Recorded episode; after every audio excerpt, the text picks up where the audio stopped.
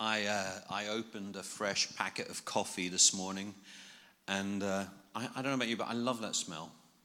I love the smell of like a fresh packet of coffee, and I didn't just think of my sermon this morning, but it did make me think about, last week when Graham was preaching, he talked about smell and incense and fragrance, and it just kind of, I started to think about that. I started to think about smell, and could you preach a sermon on smell?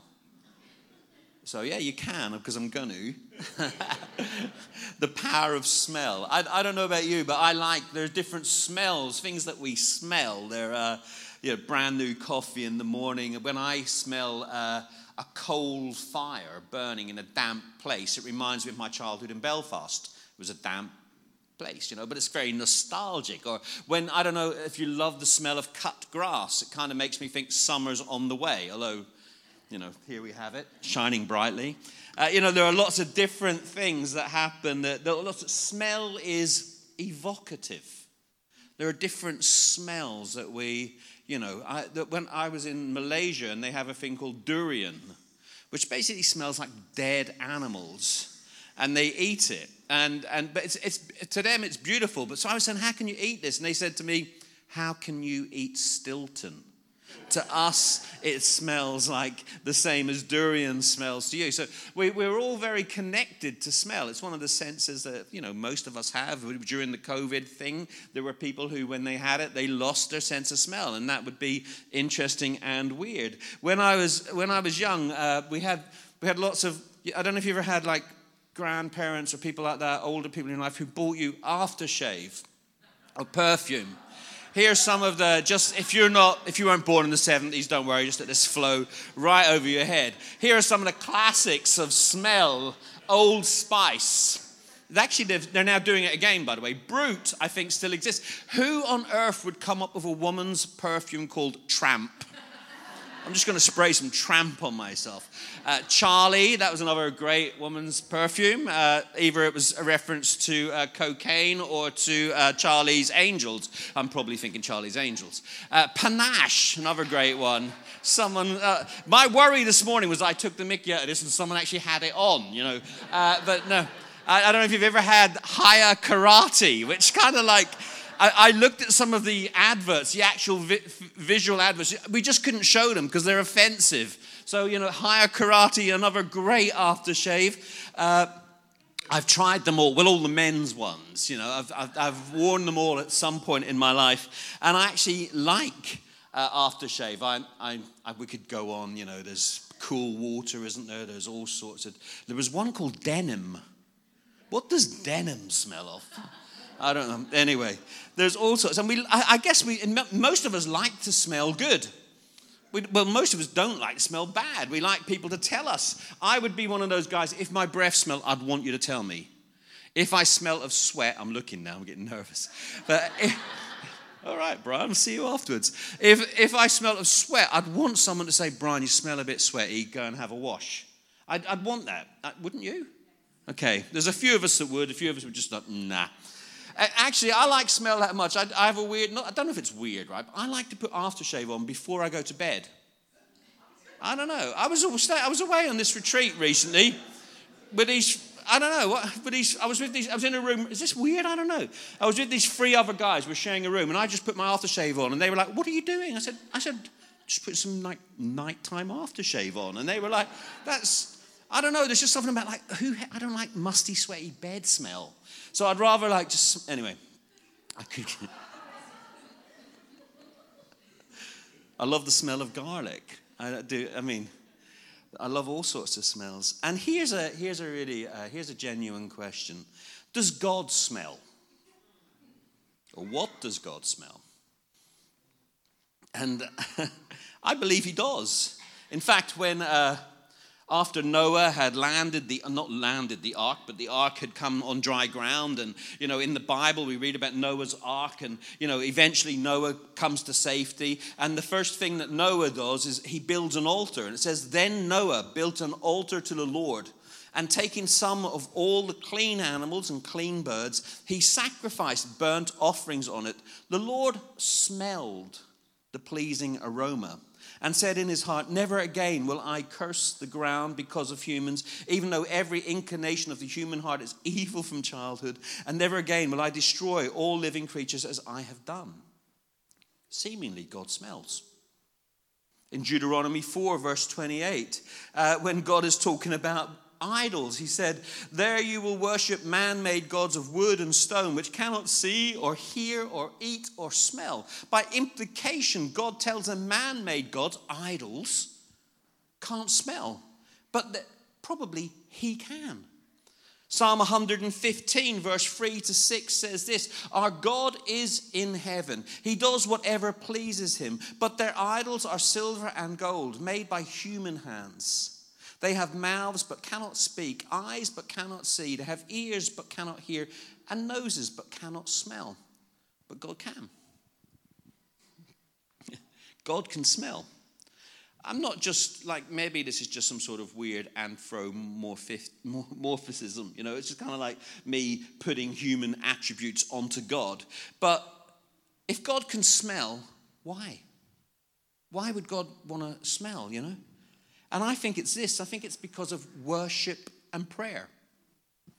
If you read in the Psalm 142, verse 1 to 2, I call to you, Lord. Come quickly to me. Hear me when I call to you. May my prayer be set before you like incense. May the lifting up of my hands be like the evening sacrifice. When we pray, it's like incense rising up. Revelation 5, verse 8 says, and when he had taken it, the four living creatures and the 24 elders fell down before the Lamb. This is the Bible. This is the end time. This is, you know, at the end of it all, this is what happens. Each one had a harp, and they were holding golden bowls full of incense, which are the prayers of God's people. Our prayers, our worship, it rises like incense to God. And when you say, well, when's it a prayer, when's it worship? Well, tell me, when is a psalm a prayer and when is a psalm a song? When we were singing this morning, were we just singing songs or were we praying?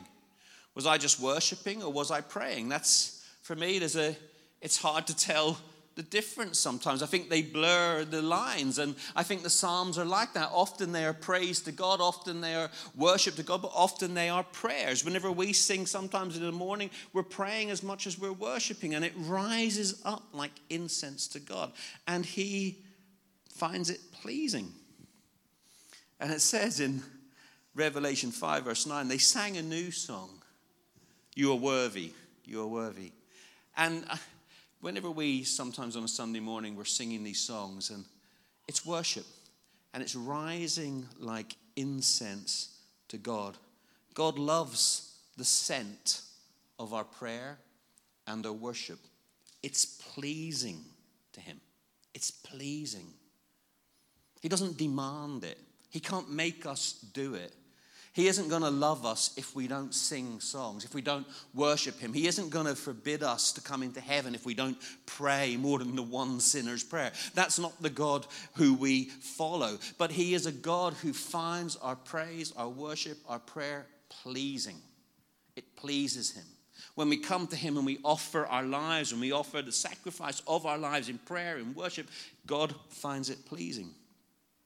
Leviticus 2, verse 2, the priest shall take a handful of the flour and oil together of all the incense and burn this as a memorial portion on the altar, a food offering, an aroma pleasing to God. Pleasing to God, an aroma that's pleasing to God. Does anyone else have scented candles? I always felt very adult when we got scented candles. Or diffusers. I don't get them, right? Because they smell for a day, don't they? Unless you go to like White Company and get some really good ones. But do you know what I mean? They generally fade really quickly. But the scent of a candle, it fills a room if it's a good candle. A diffuser, it kind of spreads a smell around. And, you know, when we worship, when we pray, it's a pleasing aroma. It's something that is beautiful. In Exodus chapter 30, we hear about the incense that was burned in the temple. And in Exodus 30, verse 1, it said, make an altar of acacia wood for burning incense. First verse of Exodus 30. And then there are over 20 mentions of the word incense in Exodus. And maybe 50 in total if you look into Numbers and other books of the Bible. There's a regular and constant reference to incense when it comes to the Old Testament and the people of God. When they were setting up the temple, the place to worship God, the place to come and meet with God, it was called the tent of meeting. It implies that they came and they met with him, although it was only Moses who could get in, but there was a scent, there was a smell. Every time a sacrifice was made, even if it was a grain offering. If so, you had levels, right? If you were rich, you could sacrifice like a cow. You know, if you were poor, you could sacrifice a pigeon or a dove, which Mary and Joseph did whenever Jesus was born. They sacrificed a dove. So it was like a kind of a level of like you didn't want to be excluded, so you could have a different kind of animal to kill and burn. I know that sounds really super weird, but one of the things that happened was that every time they sacrificed something, they poured incense on it. So there was a smell. There was always the smell of incense. The incense burnt, it says as well, in the temple. Aaron would go in. He would light it in the morning and he would light it in the evening. It was like this night and day incense burning in the temple. It was incense that covered our sacrifice. It was incense that covered people's worship. It kind of rose up to God. And there was like this even, right? I went online. There are recipes because it tells, in Exodus, it tells the different ingredients that were in the incense, and people sell it now. You can buy it on Amazon. I went and looked, and I thought that's a waste of time. A waste of money probably more than time. But, you can actually make your own incense. So incense was a link with worship and prayer, and especially when you look at Exodus chapter 30, it's also really linked to atonement, which is where the lamb that was atoned for our sin, that incense was part and worship was part of our salvation. When they burnt incense with the sacrifice of atonement, there was something that went on there. It's symbolic. And then you'll see as you go through the Bible, if you were just to follow the whole idea of incense and burning, that they continued to burn incense in the temple. And from Solomon, King Solomon, who came after David onwards, you will see that kings sinned when they burnt incense to other gods. 2 Kings 23, talking about the reformer king Josiah, right at the end. He did away with the idolatrous priests appointed by the kings of Judah to burn incense on the high places of the towns of Judah and on those around Jerusalem. Those who burned incense to Baal, to the sun and moon, to the constellations, and to all the starry hosts. People started burning incense to other things, not just to God. And a question I was asking myself today would be, what do I worship? What do I burn incense to? I thought at first I should say, who should I worship?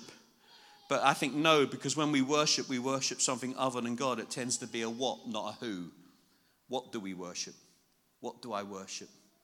What do I give my time to? What do I give my life to? What do I burn before him? In Psalm 127, it talks about, in vain you rise early, in vain you go to bed late. You give yourself over to the bread of anxious toil.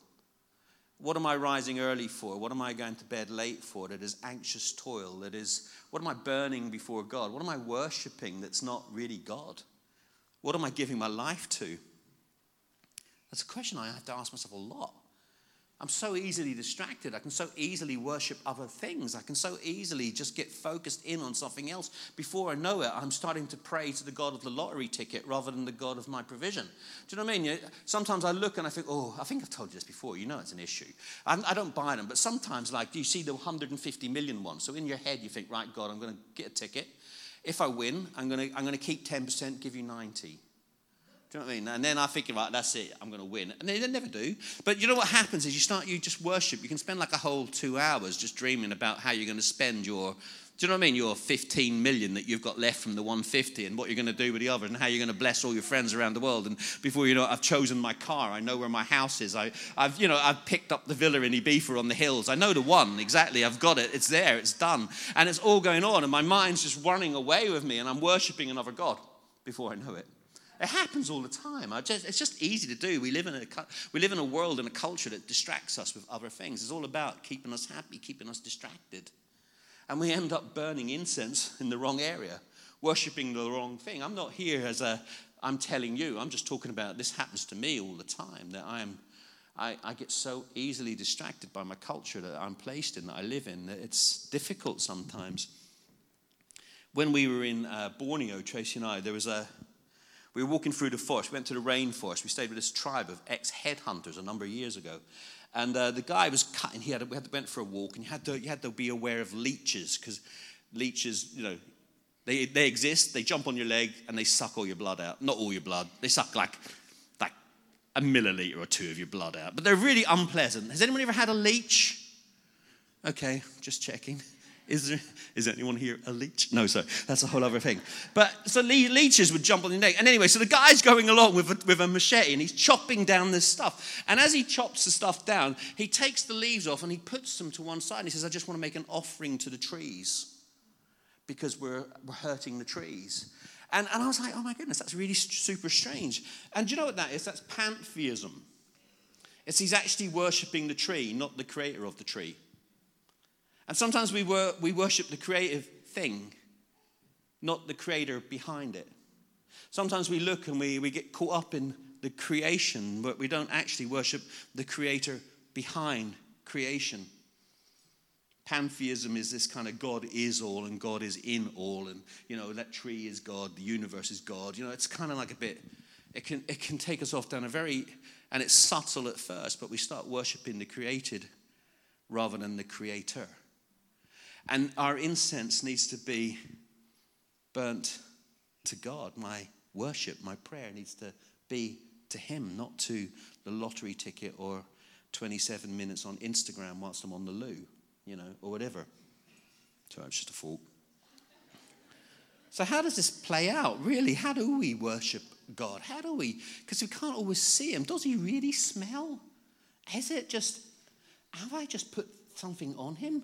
Well, let's look at Jesus. Mark 14, verse 3-9, is a beautiful story. It's actually one of the few stories that's in all four of the Gospels. And when something is in all four of the Gospels, you just have to remember that gives it just a little bit more weight. Not that any of the other stories don't have weight, but there's something important in this story. While Jesus was in Bethany, reclining at the table in the home of Simon the leper, a woman came with an alabaster jar of very expensive perfume made of pure nard. She broke the jar and poured the perfume on his head.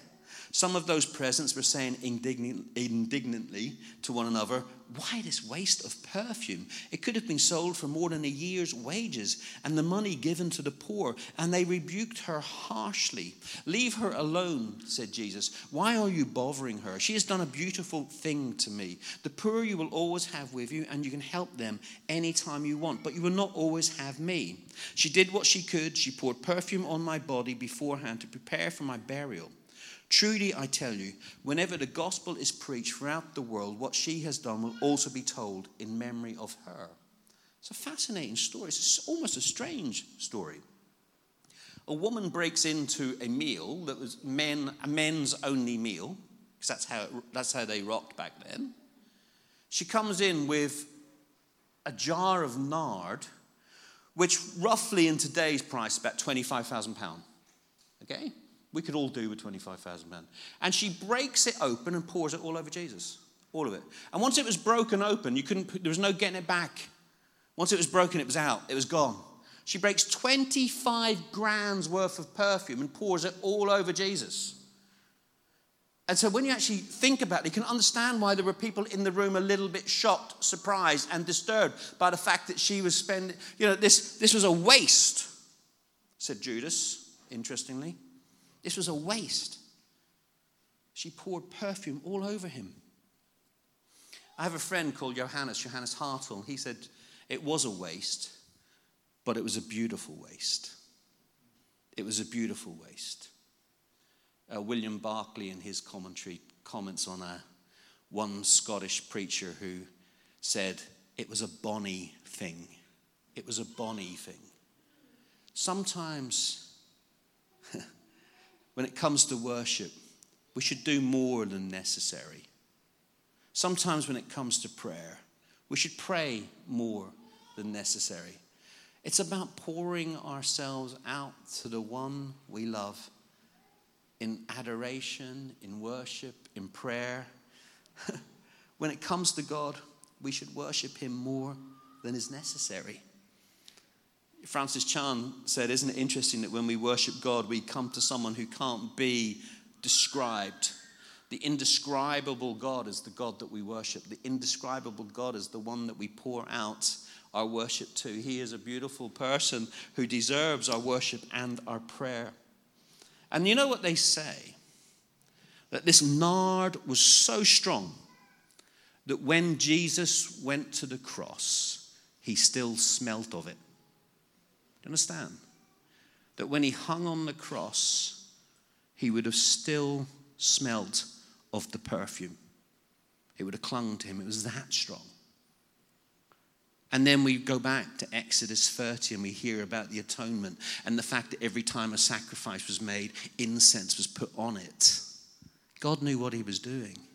There was the incense of his broken life hanging on a cross as worship that would speak to each one of us. No wonder the disciples remembered that story, because when they stood and watched Jesus, the evocative memory, one of the memories that we always hold, is the memory of smell. And they would remember the smell of the nard on his body as he hung on the cross in sacrifice and atonement for us. And then they worshipped. And in the end, you know what that means? We smell. We smell. Romans 12 verse 1 says this, therefore I urge you, brothers and sisters, in view of God's mercy, to offer your bodies as a living sacrifice, holy and pleasing to God. This is your true and proper worship.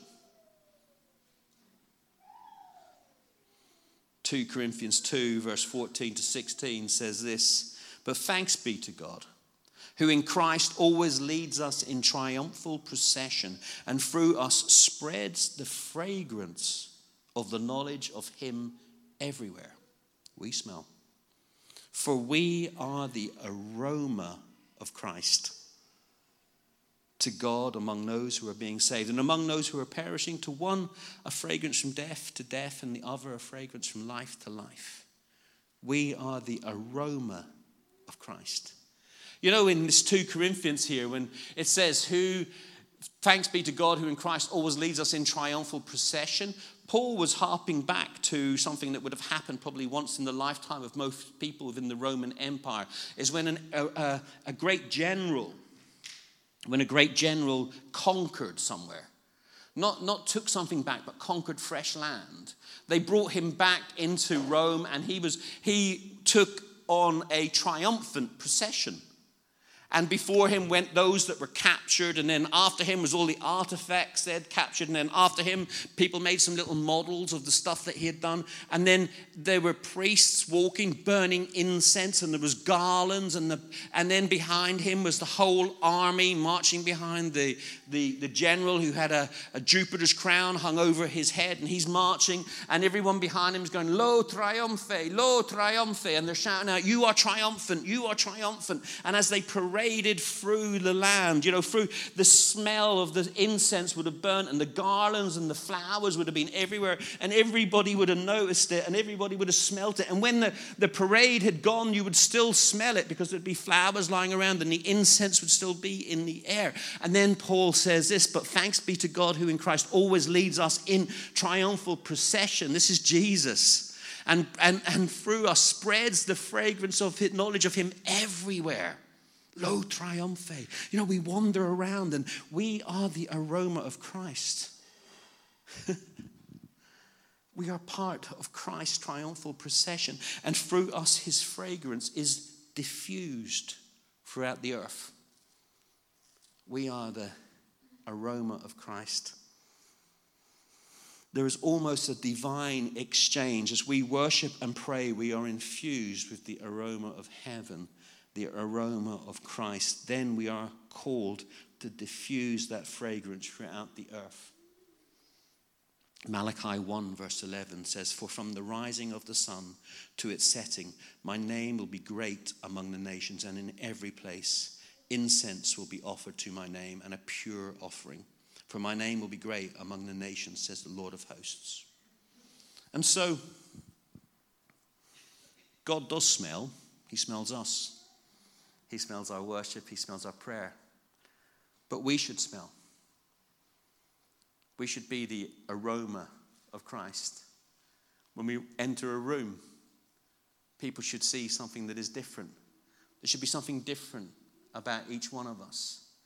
I've noticed this, that if I buy cheap aftershave, it wears off. If I buy expensive aftershave, it lasts a little bit longer. Jesus is not some cheap aftershave that wears off. But we should constantly be worshiping, praying to him, doing a bonny thing. A bonny thing. Worshipping him, praying to him. And in that, there is this divine exchange that somehow we then become the aroma of Christ to those around us.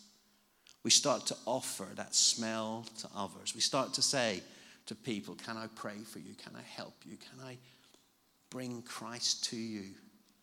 Graham so wonderfully last week talked about mission and carrying Jesus to others. We do that as we are the aroma of Christ. I'm going to pray, if that's okay. Father, I thank you that you smell. You smell our worship, you smell our prayers. And I pray right now that in that moment we would know a divine exchange. And Lord, that you would touch each one of us with your spirit in order that we would be the aroma of Christ to this world that needs you. Come, Holy Spirit. For those of us that maybe have just stopped smelling a wee bit, I pray you'd help us once again to connect with your fragrance. For those of us that have never done that, Lord, I pray that you would lead us into relationship with you. But Father, we want to be your aroma in this world. Help us in that. In Jesus' name.